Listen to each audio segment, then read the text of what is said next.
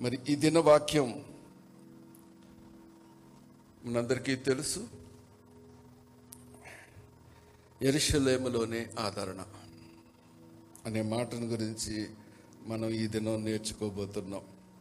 మరి కోయిర్ వారు చక్కని పాటలు పాడారు. ఆ పాటలలో మరి ఎంతమంది అర్థాన్ని గ్రహించారో మరి ఆ పాటల్లో లీనమై ఎంతమంది మరి దేవుణ్ణి ఆరాధించారో మరి నాకైతే తెలియదు కానీ ఈ దిన వాక్యానికి ఆ పాట చక్కగా మరి సరిపోతుంది అని నాకు అనిపించింది ఆ పాట. నడిపించు నా నావా అన్నమాట అందులో రెండు చరణాలు. నా ఆత్మ విరబోయ. మన ఆత్మలు దేవునిలో విరబోయాలంటే దేవునిలో స్థిరంగా నిలబడాలని అంటే మన దేవుణ్ణి అడగాలన్నది ఒక సాధ్యం. రెండో మాట రెండో చక్కని పాట. ప్రభా నా ఆత్మీయ జీవితాన్ని నేను మర్చిపోయి నీ కలిమిని కోరుకున్నా. కానీ చివరికి అది అడియాస్ కింద అయిపోయింది. కనుక నన్ను సరిచేసి నా ఆధ్యాత్మిక లేమిని గమనించి నన్ను లోతుకు నడిపించు ప్రభా. మరి ఈ దిన వాక్యంలో అది చాలా స్పష్టంగా మీరు అర్థం చేసుకోగలిగితే వాక్యం మీద దృష్టి పెడితే మీకు అర్థమవుతుంది. మరి ఇదిన వాక్యం యశాగ్రంథం అరవై ఆరవ అధ్యాయము పదమూడవ వచనాన్ని మనం చదువుకుందామండి. ఒకని తల్లి వానిని ఆదరించినట్లు నేను మిమ్మను ఆదరించదను. ఎరుషులేములోనే మీరు ఆదరింపబడిదరు. మరి విన్న వాక్యాన్ని గురించి మనం ఆలోచన చేసుకున్నట్లయితే ఈ వాక్యం చాలాసార్లు మనం విన్నాం. ఆ మాట అంటే కూడా చాలామందికి మనకి ఇష్టం. ఒక తల్లి ఆదరించినట్లుగా నేను మిమ్మల్ని ఆదరిస్తాను. చాలా గొప్ప మాట దేవుడు మనకిచ్చాడు. చాలామంది ఆ మాటను జ్ఞాపకం చేసుకుంటూ ఆదరణ పొందుతూ ఉంటారు. మంచిది. మరి చాలామంది ఆ మాటని జ్ఞాపకం చేసుకున్న ఆదరణ పొందలేక చాలా కుమిలిపోతూ కూడా ఉన్న అనుభవాలు ఉంటాయి మనందరి జీవితాల్లో కూడా. చాలాసార్లు ఆ మాటను పట్టుకుని మనం ఆదరణ పొందిన క్షణాలు ఉన్నాయి. ఆదరణ పొందుకోలేని క్షణాలు కూడా మన జీవితాల్లో కొన్ని సంఘటనలో ఎదురవుతుంటాయి దానికి కారణం ఏమిటి? ఆ ఆదరణ ఎందుకు పొందుకున్నాం? ఆ ఆదరణ ఎందుకు పొందుకోలేకపోతున్నాం? అన్న సత్యాన్ని పరిశుద్ధాత్మ దేవుడు ఈ దిన్నాన్న మనతో మాట్లాడుతున్నట్లుగా నేను గ్రహిస్తున్నాను. మరి ఎరుషలేము అని అనగానే పాత నిబంధన గ్రంథంలో మనం చూసుకున్నట్లయితే మరి ఇస్రాయేలు ప్రజల కొరకు సులోమను భక్తుడి ద్వారా ఆ ఎరుషలేము పట్టణాన్ని మందిరాన్ని కట్టించినట్లుగా ఆ ఎరుషలేము ఆ దేవాలయంలో దేవుని మందసం ఉన్నట్లుగా అక్కడ ప్రార్థించిన వారు మరలన్నీ కూడా ఆలకించబడినట్లుగా వాక్యంలో మనకి కనబడుతుంటుంది అంటే రెండో మరి కొత్త నిబంధనలోకి వెళ్ళేసరికి మనకు అక్కడ కనబడుతూ ఉన్నది మరి నూతన ఇరుషలేము పరిశుద్ధ పర్వతం మీదకి దిగి వస్తున్నట్లుగా మనకి కనబడుతుంది. అంటే ఇరుషలేము అని అనగానే మరి ఎరుసలేం గురించి ఇప్పుడు మాట్లాడుతున్న టైం కాదు కనుక మరొక మంచి సమయంలో మాట్లాడుకుందాం. ఎరుసలేము అని అనగానే దేవుని ప్రెజెన్స్ దేవుని సన్నిధి. ఎరుసలేం అనగానే ఎక్కడండి? దేవుని ప్రజెన్స్ దేవుని సన్నిధి. అట్లన్నిటినీ మనం ఎరుసలేము గురించి బైబిల్ వాక్యం అంతా మనం తీసుకున్నట్లయితే ఆయన ప్రెజెన్స్ ఆయన సన్నిధి. మరి ఇప్పుడు ఆయన ప్రెజెన్స్ ఎక్కడ ఉంది ఆయన సన్నిధి ఎక్కడ ఉంది ఇక్కడ ఉంది కదమ్మా? అందరూ ఒప్పుకుంటారు. మరి దేవుని వాక్యాన్ని బట్టి మనం చూసుకున్నట్లయితే మనుషులు చేతితో నిర్మించిన దేవాలయంలో నేను ఉండను అన్నాడు కదా? మరి ఎక్కడ ఉంటానన్నాడు? వాక్యం మనందరికీ తెలుసు. మన హృదయాలలే ఆయన మందిరం. అందరి వాక్యాలు తెలుసు కదమ్మా? చక్కగా మీ హృదయమే దేవుని ఆలయం ఆ హృదయం అనే దేవుని ఆలయంలో ఇక్కడ రెండు అర్థాలు ఉన్నాయి దేవుని ప్రెజెన్స్ దేవుని సన్నిధిలో మనం ఆదరింపబడతాం. అది ఎక్కడ ఆదరింపబడతామంటే దేవుని ఆలయమైన మీ హృదయాలలోనే మీకు ఆదరణ దయచేయబడుతుంది. ఇది దేవుని వాక్యంలోని సారాంశం. ఆయన ఇంకొక మాట కూడా చెప్తూ ఉంటాడు మన అందరికీ తెలుసు. యశాగ్రంథము నలభై తొమ్మిదో అధ్యాయము మరి పదిహేనో వచనంలో ఒక మాట అంటాడు. స్త్రీ తన గర్భమున పుట్టిన బిడ్డను కరుణింపకుండా మరుచునా?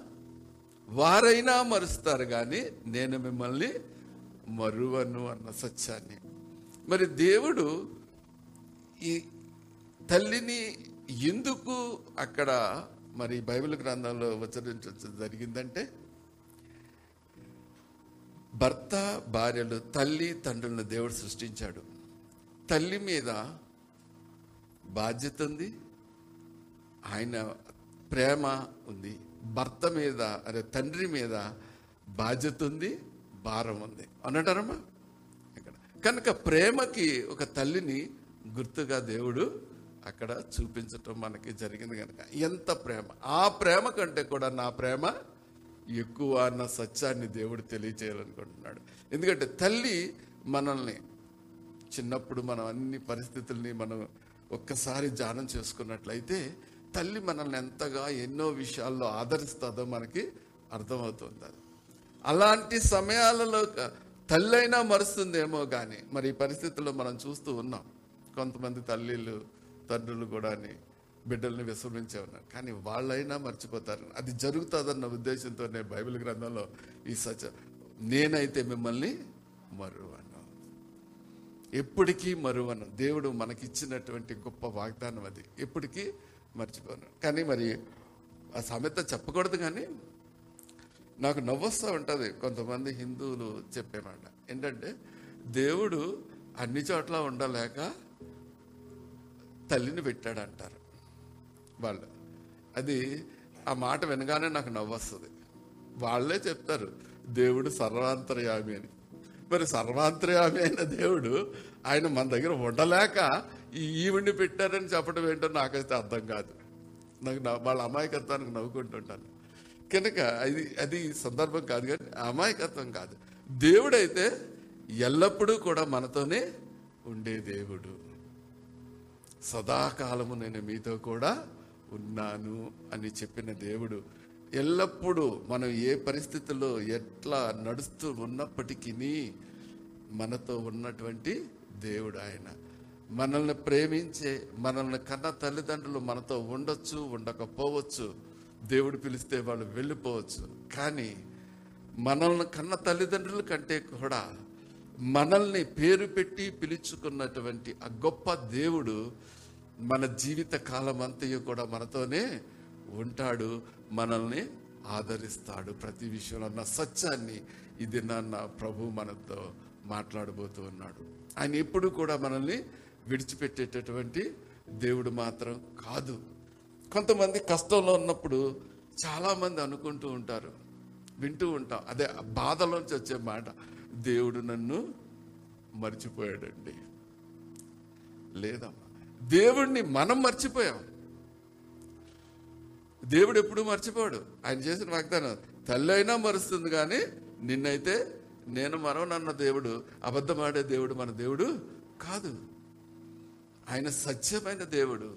ఆయన వాగ్దానం ఇచ్చాడంటే దాన్ని నెరవేర్చే దేవుడు. కనుక దయచేసి ఎప్పుడు దేవుడు నన్ను మర్చిపోయాడని ఎవ్వరూ దయచేసి మాట్లాడొద్దమ్మా మీద ఎందుకంటే దేవుని యొక్క ప్రేమనే మనం మార్చేస్తూ ఉన్నాం.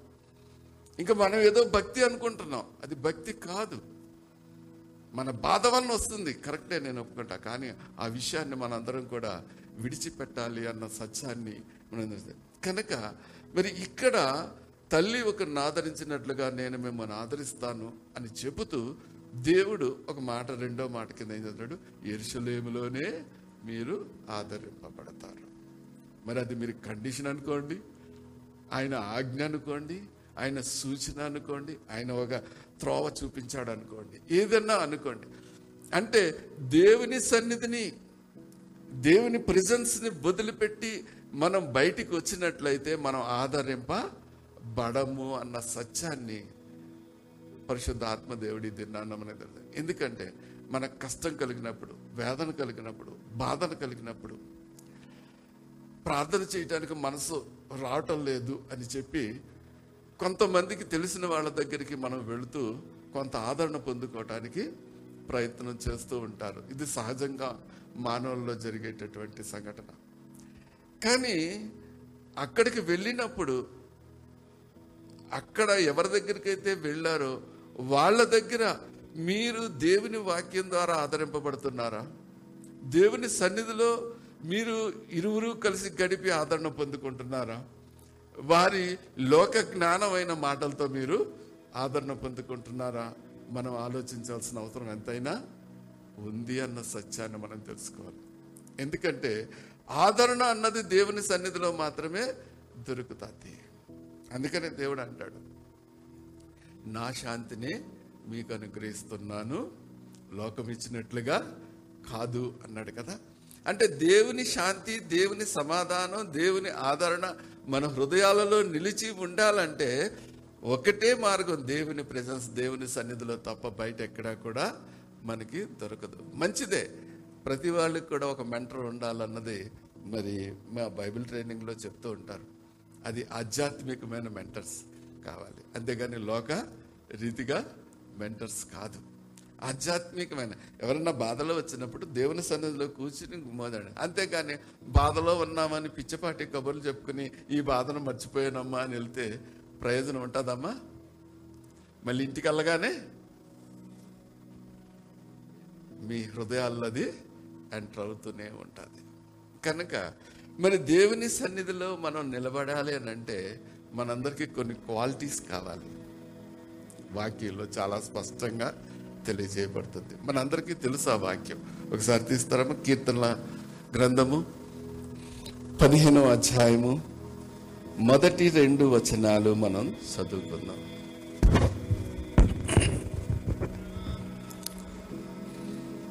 యహ్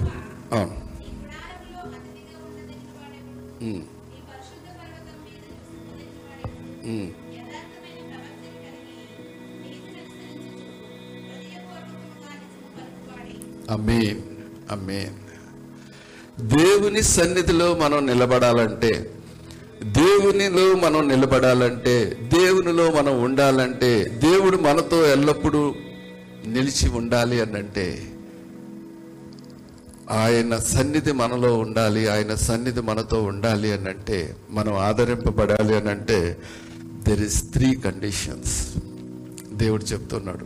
ఒకటి యథార్థమైన ప్రవర్తన. రెండు నీతిని అనుసరించటం.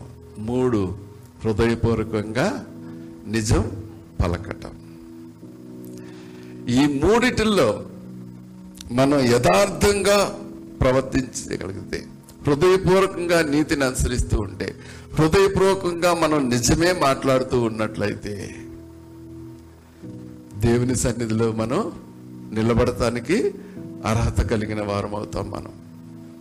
దేవుని చేత ఆదరింపబడటానికి మనకి సంపూర్ణమైనటువంటి అధికారము దేవుడు మనకి ఇచ్చేస్తాడు మన హృదయాలను ఆదరించే దేవుడు మనకిస్తాడు. మరి ఎప్పుడైనా ఈ యొక్క లోటును ఇందాక పా పాటల్లో చెప్పాను కదండి. మన దేవా నీ ఆదరణ కావాలి నాయన. తల్లి ఆదరిస్తున్నట్లు నన్ను ఆదరిస్తానన్నా అని మనం మాటలతో చెప్తే కాదండి. దేవుణ్ణి అసలు వదిలేసేసి దేవాన్ని ఆదరణ ఆదరణ అని ప్రార్థన చేసినట్లయితే అది కాదు. నీ ఆధ్యాత్మిక లేమిని ముందు నువ్వు సెట్ చేసుకోవాలి. ఆ సెట్ చేసుకోవాలంటే యథార్థమైన హృదయం నీలో ఉందా? యథార్థమైన హృదయాన్ని దేవుణ్ణి దయచేయమని అసలు నువ్వు ప్రార్థన చేస్తున్నావా? ఆదరణ కావాలని కష్టం తొలగిపోవాలని వేదన తొలగిపోవాలని ఇబ్బందులు తొలగిపోవాలని ప్రార్థన చేస్తున్నారు. మంచిదే. కానీ దానికంటే ముఖ్యమైంది దేవా నేను యథార్థవర్తుడైన నీ సన్నిధిలో జీవించలాగన నాకు సహాయం చేయమని ప్రార్థన చేస్తున్నామా మనం? ఒకసారి ఆలోచించండి నీతిని అనుసరించే హృదయం నాకు ఈ ప్రభు అని ప్రార్థన చేస్తున్నామా? ప్రభు నేను ఎప్పుడు అబద్ధం ఆడకుండా నిజమే పలికేటటువంటి వాడిగా నన్ను తీర్చిదిద్దు ప్రభు అని ప్రార్థన చేస్తున్నాము ఆ దినదినము ఒకసారి ఆలోచించండి మరి దావీదు భక్తుడైతే ఈ మాటలన్నిటినీ ప్రార్థన చేసినట్లుగా ఆయన వాక్యాలన్నీ చదువుకుంటాం కదమ్మా? అంటే మనలో ఆ ఆదరణ దేవుడిస్తానన్న ఆదరణ మనం ఎందుకు పొందుకోలేకపోతున్నామని అంటే దేవుణ్ణి అడగటం మాత్రం నేర్చుకుంటున్నాం. దేవుడు పెట్టి కింద పెట్టిన కండిషన్ మాత్రం మనం వదిలిపెట్టేస్తున్నాం. మీకు ఎరుషలేములోనే ఆదరణ కలుగుతుంది. దేవుని సన్నిధిలోనే ఆదరణ కలుగుతుంది అన్న చెప్పిన మాట. దేవుని సన్నిధిలో ఆదరణ కలగాలంటే నువ్వు దేవుని సన్నిధిలో నిలబడటానికి ముందు అర్హత పొందుకోవాలి. అర్హత నువ్వు పొందుకోవాలంటే యథార్థమైన హృదయం నీకు కావాలి. యథార్థంగా నీతిని అనుసరించటం అంటే వాక్యాన్ని అనుసరించేవాడిగా నువ్వు ఉండాలి. యథార్థంగా నిజమే పలకటం నేర్చుకోవాలి. దాన్ని సహాయం చేయమని ఎంతమందిని మనం ప్రార్థన చేస్తున్నాం? ఒక్కసారి ఆలోచన చేయండి. ఓ దేవుడిచ్చిన వాగ్దానాలన్నిటికీ కింద ఒక మెలికుందమ్మా. ఒక కండిషన్ ఉందమ్మా. అన్నీ ఫ్రీయే కానీ దేవుడు అడుగుతున్నాడు ఒక్కటి ముందు నీ హృదయాన్ని నాకు ఇచ్చే అన్నాడు. అదే కదమ్మా. ఆ హృదయము ఇచ్చేస్తే చాలు ఆ హృదయంలో ఉండవలసినవన్నీ దేవుడు పెడతాడు. అది అది మాత్రం మనం ఇవ్వలేకపోతున్నాం. నీకు యథార్థ ప్రవర్తన కావాలి అని అంటే నీ హృదయాన్ని దేవా ఇదిగో నా హృదయం నీ చేతుల్లో పెడుతున్నాను. యథార్థంగా నన్ను మార్చు అని ప్రార్థన చేస్తే ఆయనకు కావలసిన కన్ ఆయనకి నీలో మెచ్చుకోదగ్గ కండిషన్లన్నీ ఎవరు పెడతారండి? ఆయన పెడతారని అందుకని వాక్యంలో మరొకసారి చెప్పబడుతుంది. నువ్వు ఏం చేయగలిగినా దానికి సామర్థ్యాన్ని ఇచ్చే దేవుణ్ణి నేనే అన్నాడు. మీరు సంపాదించుకోవాల్సిన మీ సామర్థ్యం మీ సామర్థ్యం సరిపోదు. మీ సామర్థ్యంతో మీరు యథార్థంగా ప్రవర్తించలేరు. నిజం చెప్పలేరు. వాక్య ఆజ్ఞల్ని అనుసరించలేరు. ఆ సామర్థ్యం ఎక్కడి నుంచి వస్తుందంటే దేవుడి దగ్గర నుంచే మనకు వస్తుంది ఆ సత్యం తెలుసు. కానీ ఆ సామర్థ్యాన్ని పొందుకుని దేవుని ఆదరణ పరిపూర్ణంగా పొందుకోవడానికి మనం ప్రయత్నించాం. ఇందాక పాటలో కూడా అదే చెప్పాను నీ ఆత్మీయ జీవితం వదిలేసి నీ కలిమిని ఆశించానయ్యా. అది దక్కలేదు. నా ఆధ్యాత్మిక లేమికని దాన్ని నన్ను పరిపూర్ణంగా చేయి. మనం దేవుని వాగ్దానాలు ఏమి పొందుకోవాలన్నా కూడా దేవుడికి యథార్థతతో ఉన్న హృదయాన్ని మనం అప్పచెప్పుకోవటం నేర్చుకోవాలి. అప్పుడే ఆ హృదయంలో మీకు ఆదరణ ఆ హృదయంలో మీకు ధైర్యం ఆ హృదయంలో మీకు నిరీక్షణ ఆ హృదయ హృదయంలో మీకు ఆనందం సంతోషం అన్నీ కూడా దేవుడు నింపుతాడు. అదే వాగ్దానం దేవుడు ఇది నన్ను మనకిస్తున్నాడు. ఎరుసలేములోనే మీకు ఆదరణ లభిస్తుంది. ఒక తల్లిని అతను ఆదర వారిని ఆదరించినట్లుగా నేను మిమ్మల్ని ఆదరిస్తాను. ఒకసారి మనందరం కూడా గుర్తు తెచ్చుకుందామా? చిన్నప్పుడు దెబ్బ తగులుతున్నప్పుడు ఏడుస్తాం అమ్మా అని. బాధపడతాం నేను. తల్లి ఏం చేస్తుందండి? వెంటనే వచ్చి ఎత్తుకుంటుంది కదా? ఎత్తుకోకుండా వదిలేస్తుందా? కొంతమంది వదిలేయచ్చేమోలే అదే చెప్పలేము కానీ తల్లి ప్రేమ ఉన్న తల్లి అయితే ఇమీడియట్గా వచ్చి తన్ని ఎత్తుకుంటుంది కదా? ఎత్తుకుని దగ్గరికి తీసుకుంటుంది. కొంతమంది తల్లులు ఉన్నారు. మరి తల్లుల గురించి చెప్పాలి మనం. ఆడి కింద పడిపోయాడు అనుకో ఆడికి బుద్ధి చెప్పాలని ఇంకో రెండు దెబ్బలు ఇంకోసారి ఇలా చేయబోకు ఇలా చేస్తే ఇలా పడ బుద్ధి చెప్పడం మంచిదే కానీ దానికి సమయం ఉంది. పడిపోయినప్పుడు బుద్ధి చెప్పేవాళ్ళు తల్లులు కూడా చాలా మంది ఉన్నారు. మీలో ఎవరన్నా ఉంటే దయచేసి మారండి అమ్మా. పిల్లల విషయంలో జాగ్రత్త వహించండి. దేవుని ప్రేమను కనపరచండి. వాళ్ళకి నేర్పించాలి. నేర్పించకూడదు అన్నది కాదు. వాళ్ళు పడిపోయినప్పుడు వాళ్ళ ఏదో పైకి ఎక్కి కింద పడుతున్నప్పుడు నువ్వు ఎలాంటి పనులు చేస్తారని దబా దబా వాళ్ళ వీపి మీద నాలుగు బాధలు బాధటం కాదమ్మా.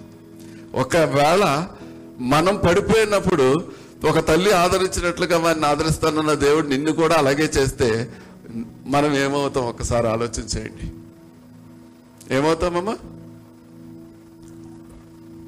గుండెలు అవసిపోయేలాగా అయ్యో బాబోయే నన్ను నేడుస్తా కానీ దేవుడు అలాంటి వాడు కాదు. తల్లి మరిచినా నేను మిమ్మల్ని మరువాను. ఒకని తల్లి వారిని ఆదరించినట్లుగా నేను మిమ్మల్ని ఆదరిస్తాను. ఆయన చక్కటి ఉదాహరణలతో బైబిల్ గ్రంథంలో చేసి చెప్పటం జరిగిందండి. మరి ఆయన ఆదరణ ఎంత ఆప్యాయంగా ఉంటుందో మా తల్లులకి మీ అందరికీ తెలుసు. బిడ్డ పడిపోయినప్పుడు బిడ్డని మీరు ఎలా పట్టుకుంటారు?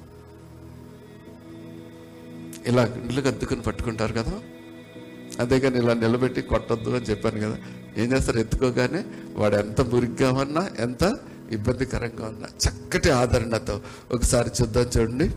పరమగీతాలు మూడో అధ్యాయము సారీ ఎనిమిదో అధ్యాయము మూడో వచనాన్ని చదువుతాం పరమగీతాలు ఎనిమిదో అధ్యాయము మూడో వచనాన్ని చదువుతాం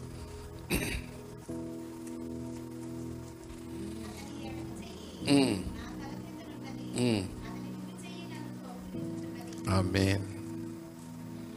తన ఎడమ చెయ్యి ఎక్కడుందంటండి? తల మీద ఉంది కుడి చెయ్యి తనని కాగలేదు. ఇది పెట్టిన ఇలా కదా ఎత్తుకునేది? అవునమ్మా? కింద పడిపోకుండా తల అదిరిపోకుండా తన ఎత్తుకుంటా.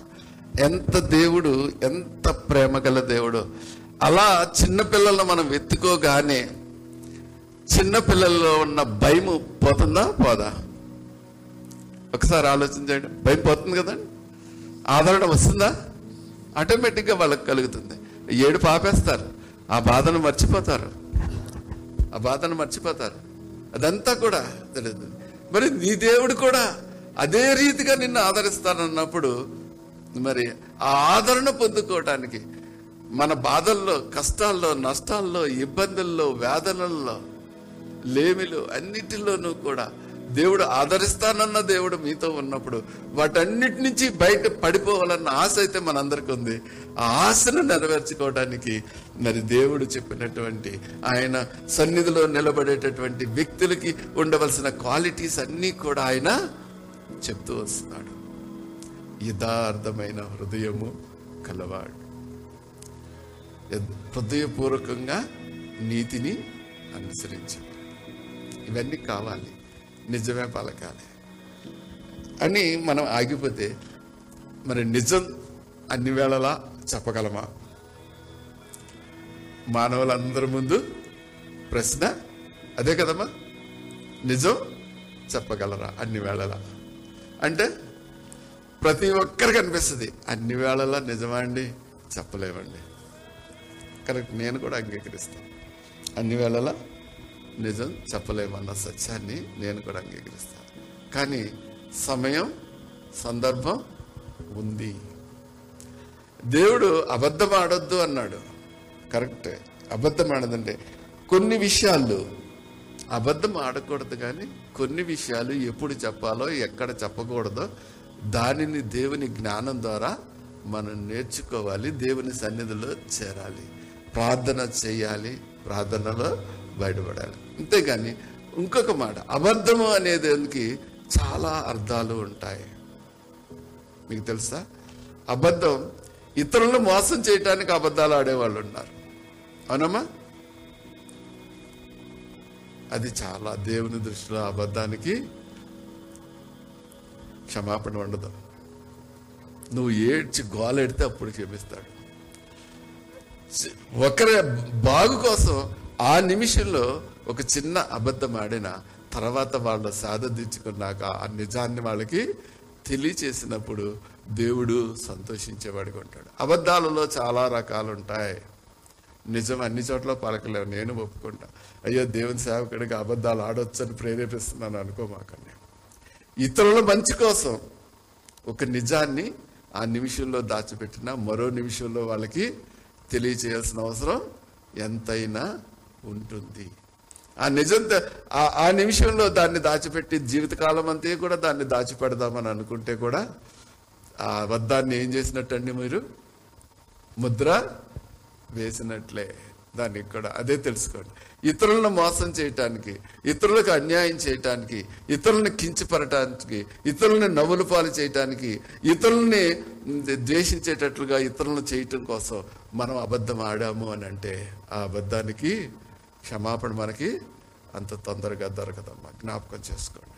ఇతరుల మంచి కోసం దేన్నన్నా ఒక నిమిషం దాచి దేవుని సన్నిధిలో చేసి ప్రార్థన చేసి వాళ్ళు బలపడిన తర్వాత వెళ్ళి వాళ్ళకి అనే సత్యాన్ని మనం చెప్పటం నేర్చుకోవాలి. దేవుని సేవకుడిగా అంటే నేను ఏదో అమైండ్మెంట్ పెట్టట్లేదండి. అది మీరు ప్రయత్నం చేసినప్పుడు అసలు అబద్ధం ఆడాల్సిన అవసరం రాకుండా దేవుడు నిన్ను కాపాడగలడు. నేను చిన్న ఉదాహరణ చెప్తాను నా జీవితంలో. బేబీ మా దగ్గర లేదు ఊరు వెళ్ళింది. నేను జాబుల్లో కొంత లాస్ అయిపోవటం ఇవన్నీ ఇవ్వటం వలన ఫైనాన్స్ అంతా కూడా తనకు అప్పచెప్పేశాను నేను తీసుకోవటం మానేశాను. ఇంట్లో నా దగ్గర వంద రూపాయలు ఉంది.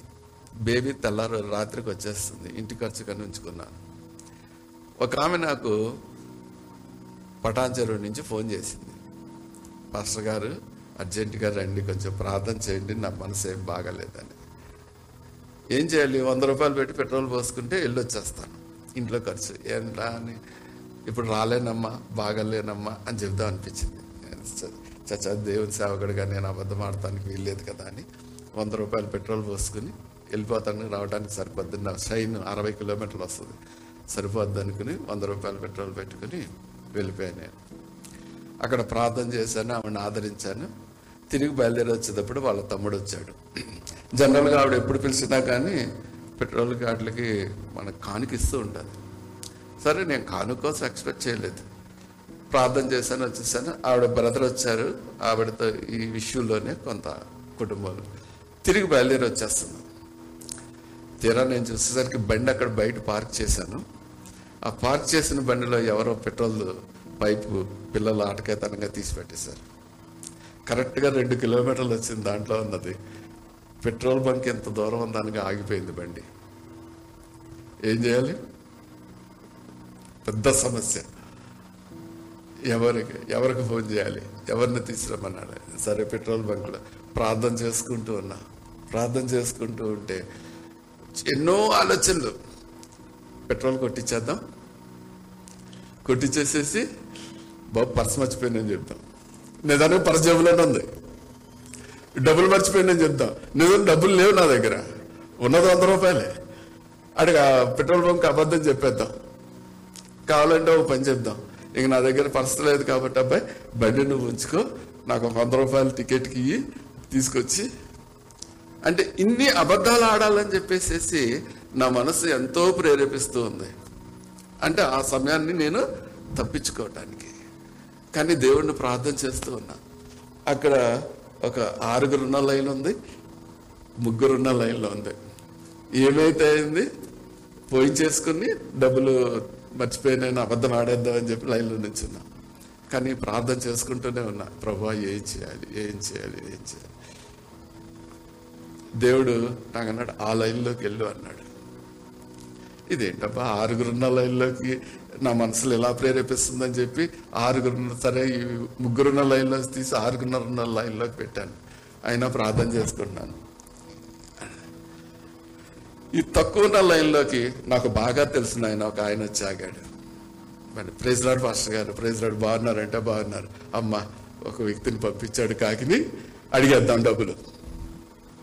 కానీ ధీమాగా లైన్లో నుంచున్నా. నా తర్వాత వచ్చాడు ఆ వ్యక్తి. డబ్బులు అడిగితే ఎలా ఉంటుంది? మళ్ళీ మనసు ఆందోళన ఎలా చేయాలి ప్రభు? ప్రార్థన చేసుకుంటూ ఉన్నా. సరే నేను కళ్ళు మూసుకుని ప్రార్థన చేసుకున్న లోపల ఒక వ్యక్తి ఉన్నాడు అక్కడ. ఆ కొట్టించుకున్న పెట్రోల్ ఆయన వెళ్ళిపోయాడు. ఏంటి నా పరిస్థితి? ప్రభా నువ్వే ఉన్నావు ప్రభా అనుకుని ప్రార్థన చేసుకుంటూ అలా కళ్ళు మూసుకుని బండి నడుపుతూ వెళ్ళా. కరెక్ట్గా అక్కడికి వెళ్ళేసరికి. నోట్లోంచి ఒక లీటర్ కొట్టు అని అనుబోతున్నాను ఆయన బండి తీసుకెళ్ళి పక్కన పార్క్ చేసి వచ్చి దాంట్లో రెండు లీటర్లు కొట్టని ఆర్డర్ వేస్తున్నాడు. హల్లెలూయా ఎంత దేవుడు గొప్ప దేవుడు చూసారా? మనల్ని అబద్ధం ఆడించే దేవుడు కాదమ్మా ఆయన. మన పరిస్థితులు ఎంత క్లిష్టంగా అయిపోయినా దేవుడి మీద ఆధారపడగలిగితే నా అనుభవం చెప్తున్నాను నేను దేవుడి మీద ఆధారపడగలిగితే దాన్ని తప్పించగలిగిన శక్తిమంతుడు దేవుడు. మనల్ని ఆదరించగలిగినటువంటి దేవుడు. అదే బ్రదర్ వద్దు బ్రదర్ అంటే అయ్యా మీరెంతో సేవకు తిరుగుతూ ఉంటారు ఆ దాంట్లో నన్ను పాలిభాగస్తుడిని చేయండి. మీ శక్తిని అయితే నేను తీసుకోను కానీ మీ పెట్రోల్కి అయితే నేను చేయగలనయ్యా. దయచేసి నా మాట కాదనకండి అయ్యా అని చెప్పి రెండు లీటర్ల పెట్రోల్కి ఆ డబ్బులు ఆయన కొట్టి పంపించటం జరిగింది. దేవుని కార్యాలు అలా ఉంటాయి మనం దేవుని మీద ఆధారపడి దేవుని సన్నిధిలో దేవుని హస్తాలకి ఆయన సన్నిధిని మనతో ఉన్నది అన్న నమ్మకంతో మనం ప్రార్థన చేయగలిగితే దేవుడు తప్పకుండా మనల్ని ఆదరిస్తాడు. ఇదే సాక్ష్యం సజీవ సాక్ష్యం నాకు ఆ రోజు. అంతేకాదు సజీవ సాక్ష్యాలు ఇంకో సాక్ష్యం కూడా మీరు బలపడటానికి నేను చెప్తాను. కరెక్ట్గా లాస్ట్ ఇయర్ జూలై పంతొమ్మిదో తారీఖున ఉదయం ఐదున్నర గంటలకు మా మిస్సెస్ బేబీ లేచింది నిద్ర. మామయ్య ఏంటోలా ఉంది మామయ్య అంది. ఏంటమ్మా ఏంటో? ఏంటో దడక్కుపోయిపోతుంది ఏంటో ఊపిరి అందట్లేదు ఏంటో ఏంటో అంది. సరే ఒక్కోసారి తిండి సరిగ్గా తింద కదా అన్న ఉద్దేశంతో నేను ప్రభు లేచి పాలు కలిపి ఉన్నా అన్న "ఆ, అంది. తాగింది. కూర్చుని ప్రశాంతంగా తాగింది. సరే గ్లాసు బయట వంటగదిలో పెట్టి వద్దాం కదా అని చెప్పి ప్రభు ఆ బిడ్డను ముట్టు స్వస్థపరిచాను మనసులో ప్రార్థన చేసుకుంటేనే వచ్చి అక్కడ పెట్టి నా రూమ్లోకి ఇలా రాబోతున్నా వెళ్తూ వెళ్తూ పడుకోవాలి లైట్ తీసి వెళ్ళా. ధామ్ అని సౌండ్ వచ్చింది. ఉన్న పళంగా బెడ్ మీద ఇలా వెనక్కి విరిచికి పడిపోయింది. యూరిన్ వెళ్ళిపోయింది మోషన్ వెళ్ళిపోయింది ముక్కు కాడ వెళ్ళి పెట్టా. లేదు. గుండె మీద చెవి పెట్టా. లేదు. ఏం చేయాలో తోచలేదు. ప్రభా మరి నీ సేవకురాలను దూరం చేస్తే నీ సేవ నేను ఎలా చేయాలి? అని చెప్పి ఏడుస్తూ ప్రార్థన చేస్తూ దేవుడిచ్చిన జ్ఞానంతో గుండెల మీదలా చేపెట్టి పం పం పం పం పంపిస్తే after two minutes she came పోయిన ప్రాణాన్ని కూడా దేవుడు తీసుకొచ్చాడు. ఇది సజీవ సాక్ష్యం. దేవుడి మీద ఆధారపడగలిగితే ఆయన ఆయన ఆదరించినట్లుగా మరి ఎవ్వరూ కూడా ఈ లోకంలో ఆదరించడం నేను పొందుకున్నా ఆ సత్యాన్ని మీద. తన అప్పటికి ఊపిరి అందింది కానీ సృహలో లేదు. బేబీ అంటూ అంటుంది. వెంటనే డాక్టర్కి ఫోన్ చేశా. ఆయన అన్నాడు బీపీ చెక్ చేయండి పల్స్ చెక్ చేయండి ఆక్సిజన్ చెక్ చేయండి. తీసుకురానా అంటే కోవిడ్ టైం. ఇప్పుడు వద్దు నాన్న. ఆ, మీరు రికవర్ అయినట్టే. నేను చెప్పినట్లుగా పలానా పలానా ఇంజెక్షన్ పలానా పలానా టాబ్లెట్స్ వాడుతూ ఉండండి. కాళ్ళు తెత్తి ఎత్తి పెట్టండి. కాళ్ళు చేతులు రుద్దుతూ ఉండండి. ఆవిడ మాత్రం కదపొద్దు.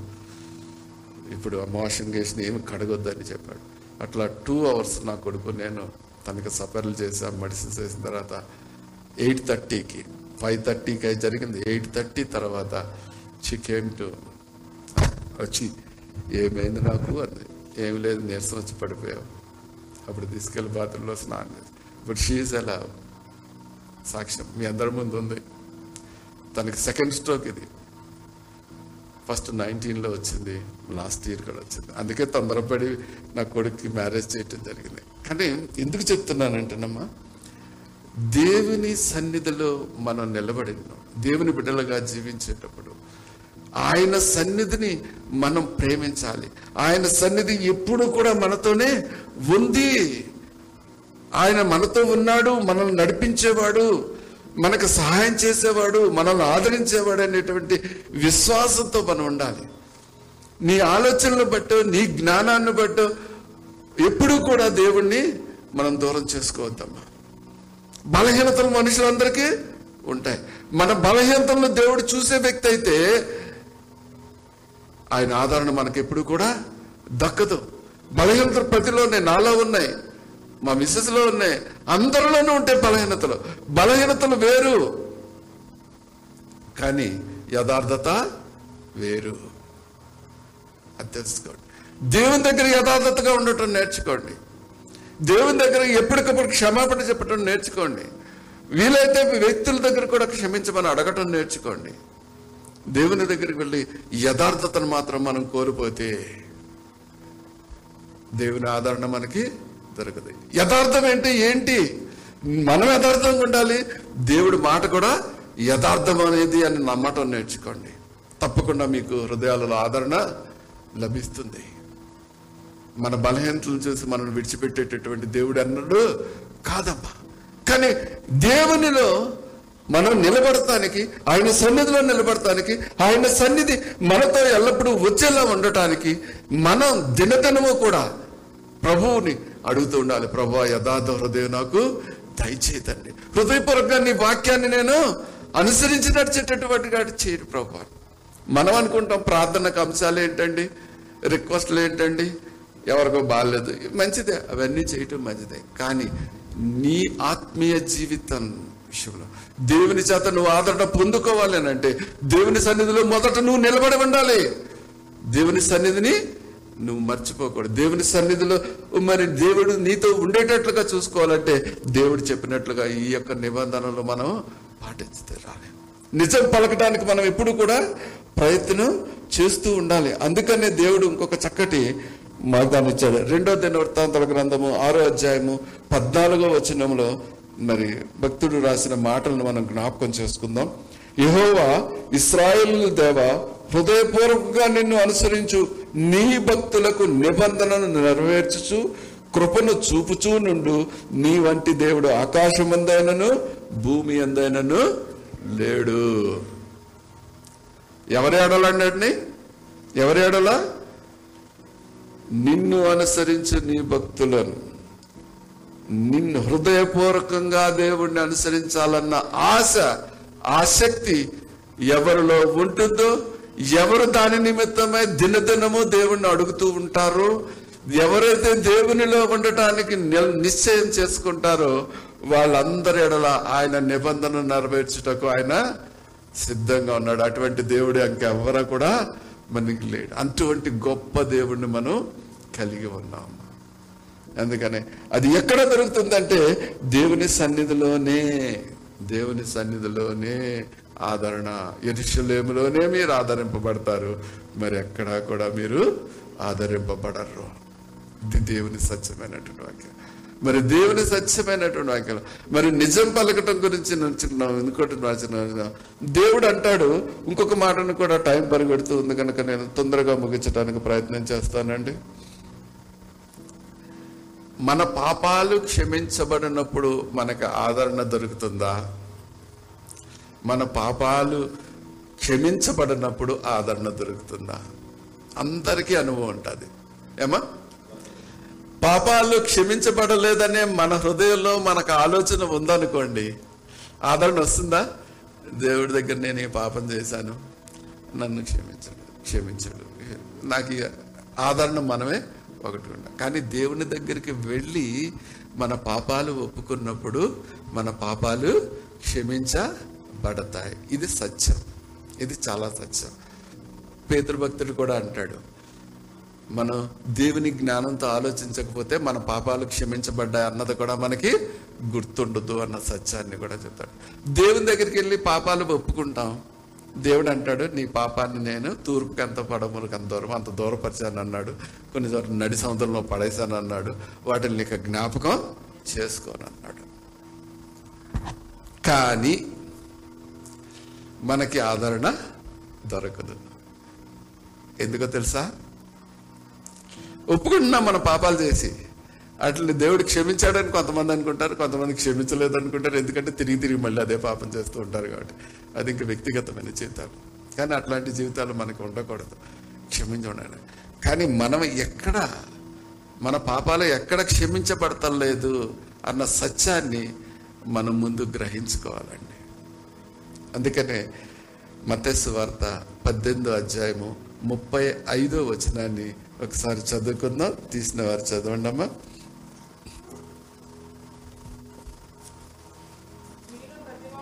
ఉమ్.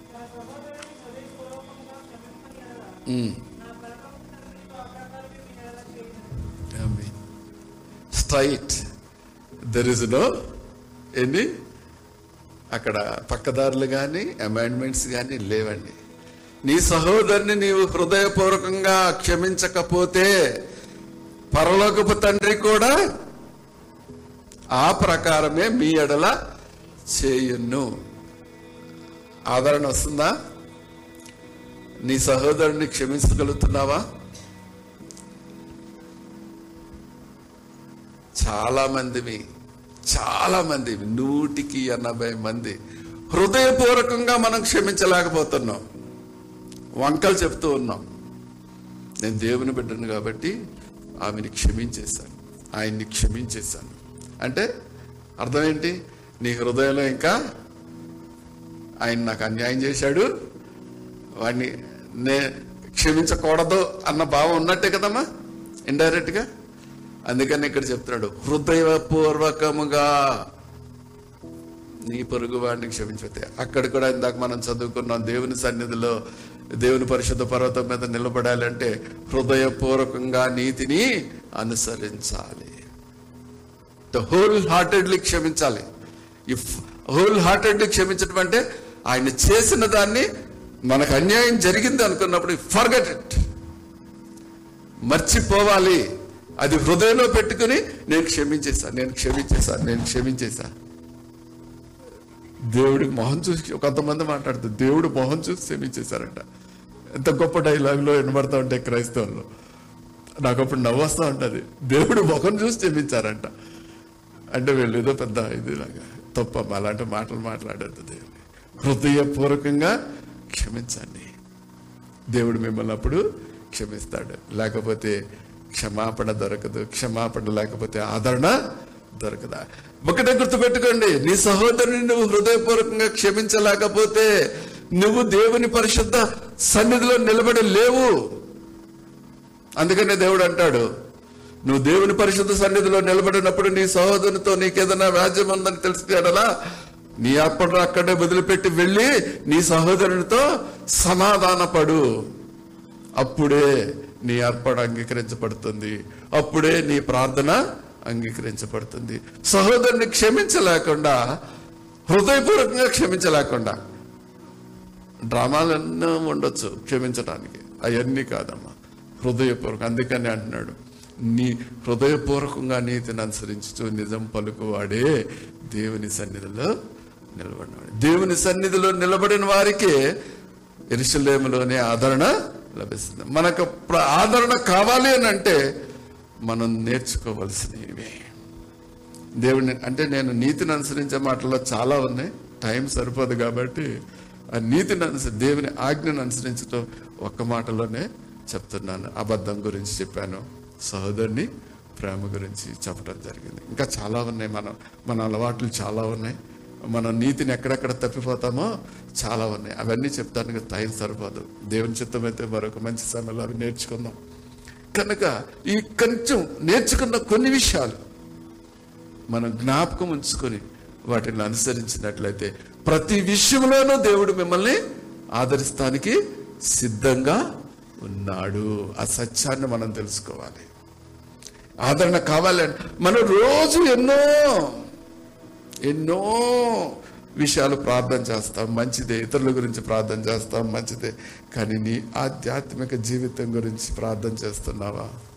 దేవుడు నిన్ను ఆదరించాలని కోరుతున్నప్పుడు ఎరుసలేములోనే ఆదరింపబడతావు అన్నప్పుడు ఆ ఎరుసలేములో మరి దేవుని సన్నిధిలో నువ్వు నిలబడటానికి దేవుని సన్నిధిలో మరి నీవు నివసించటానికి యథార్థ హృదయం నీకుందా?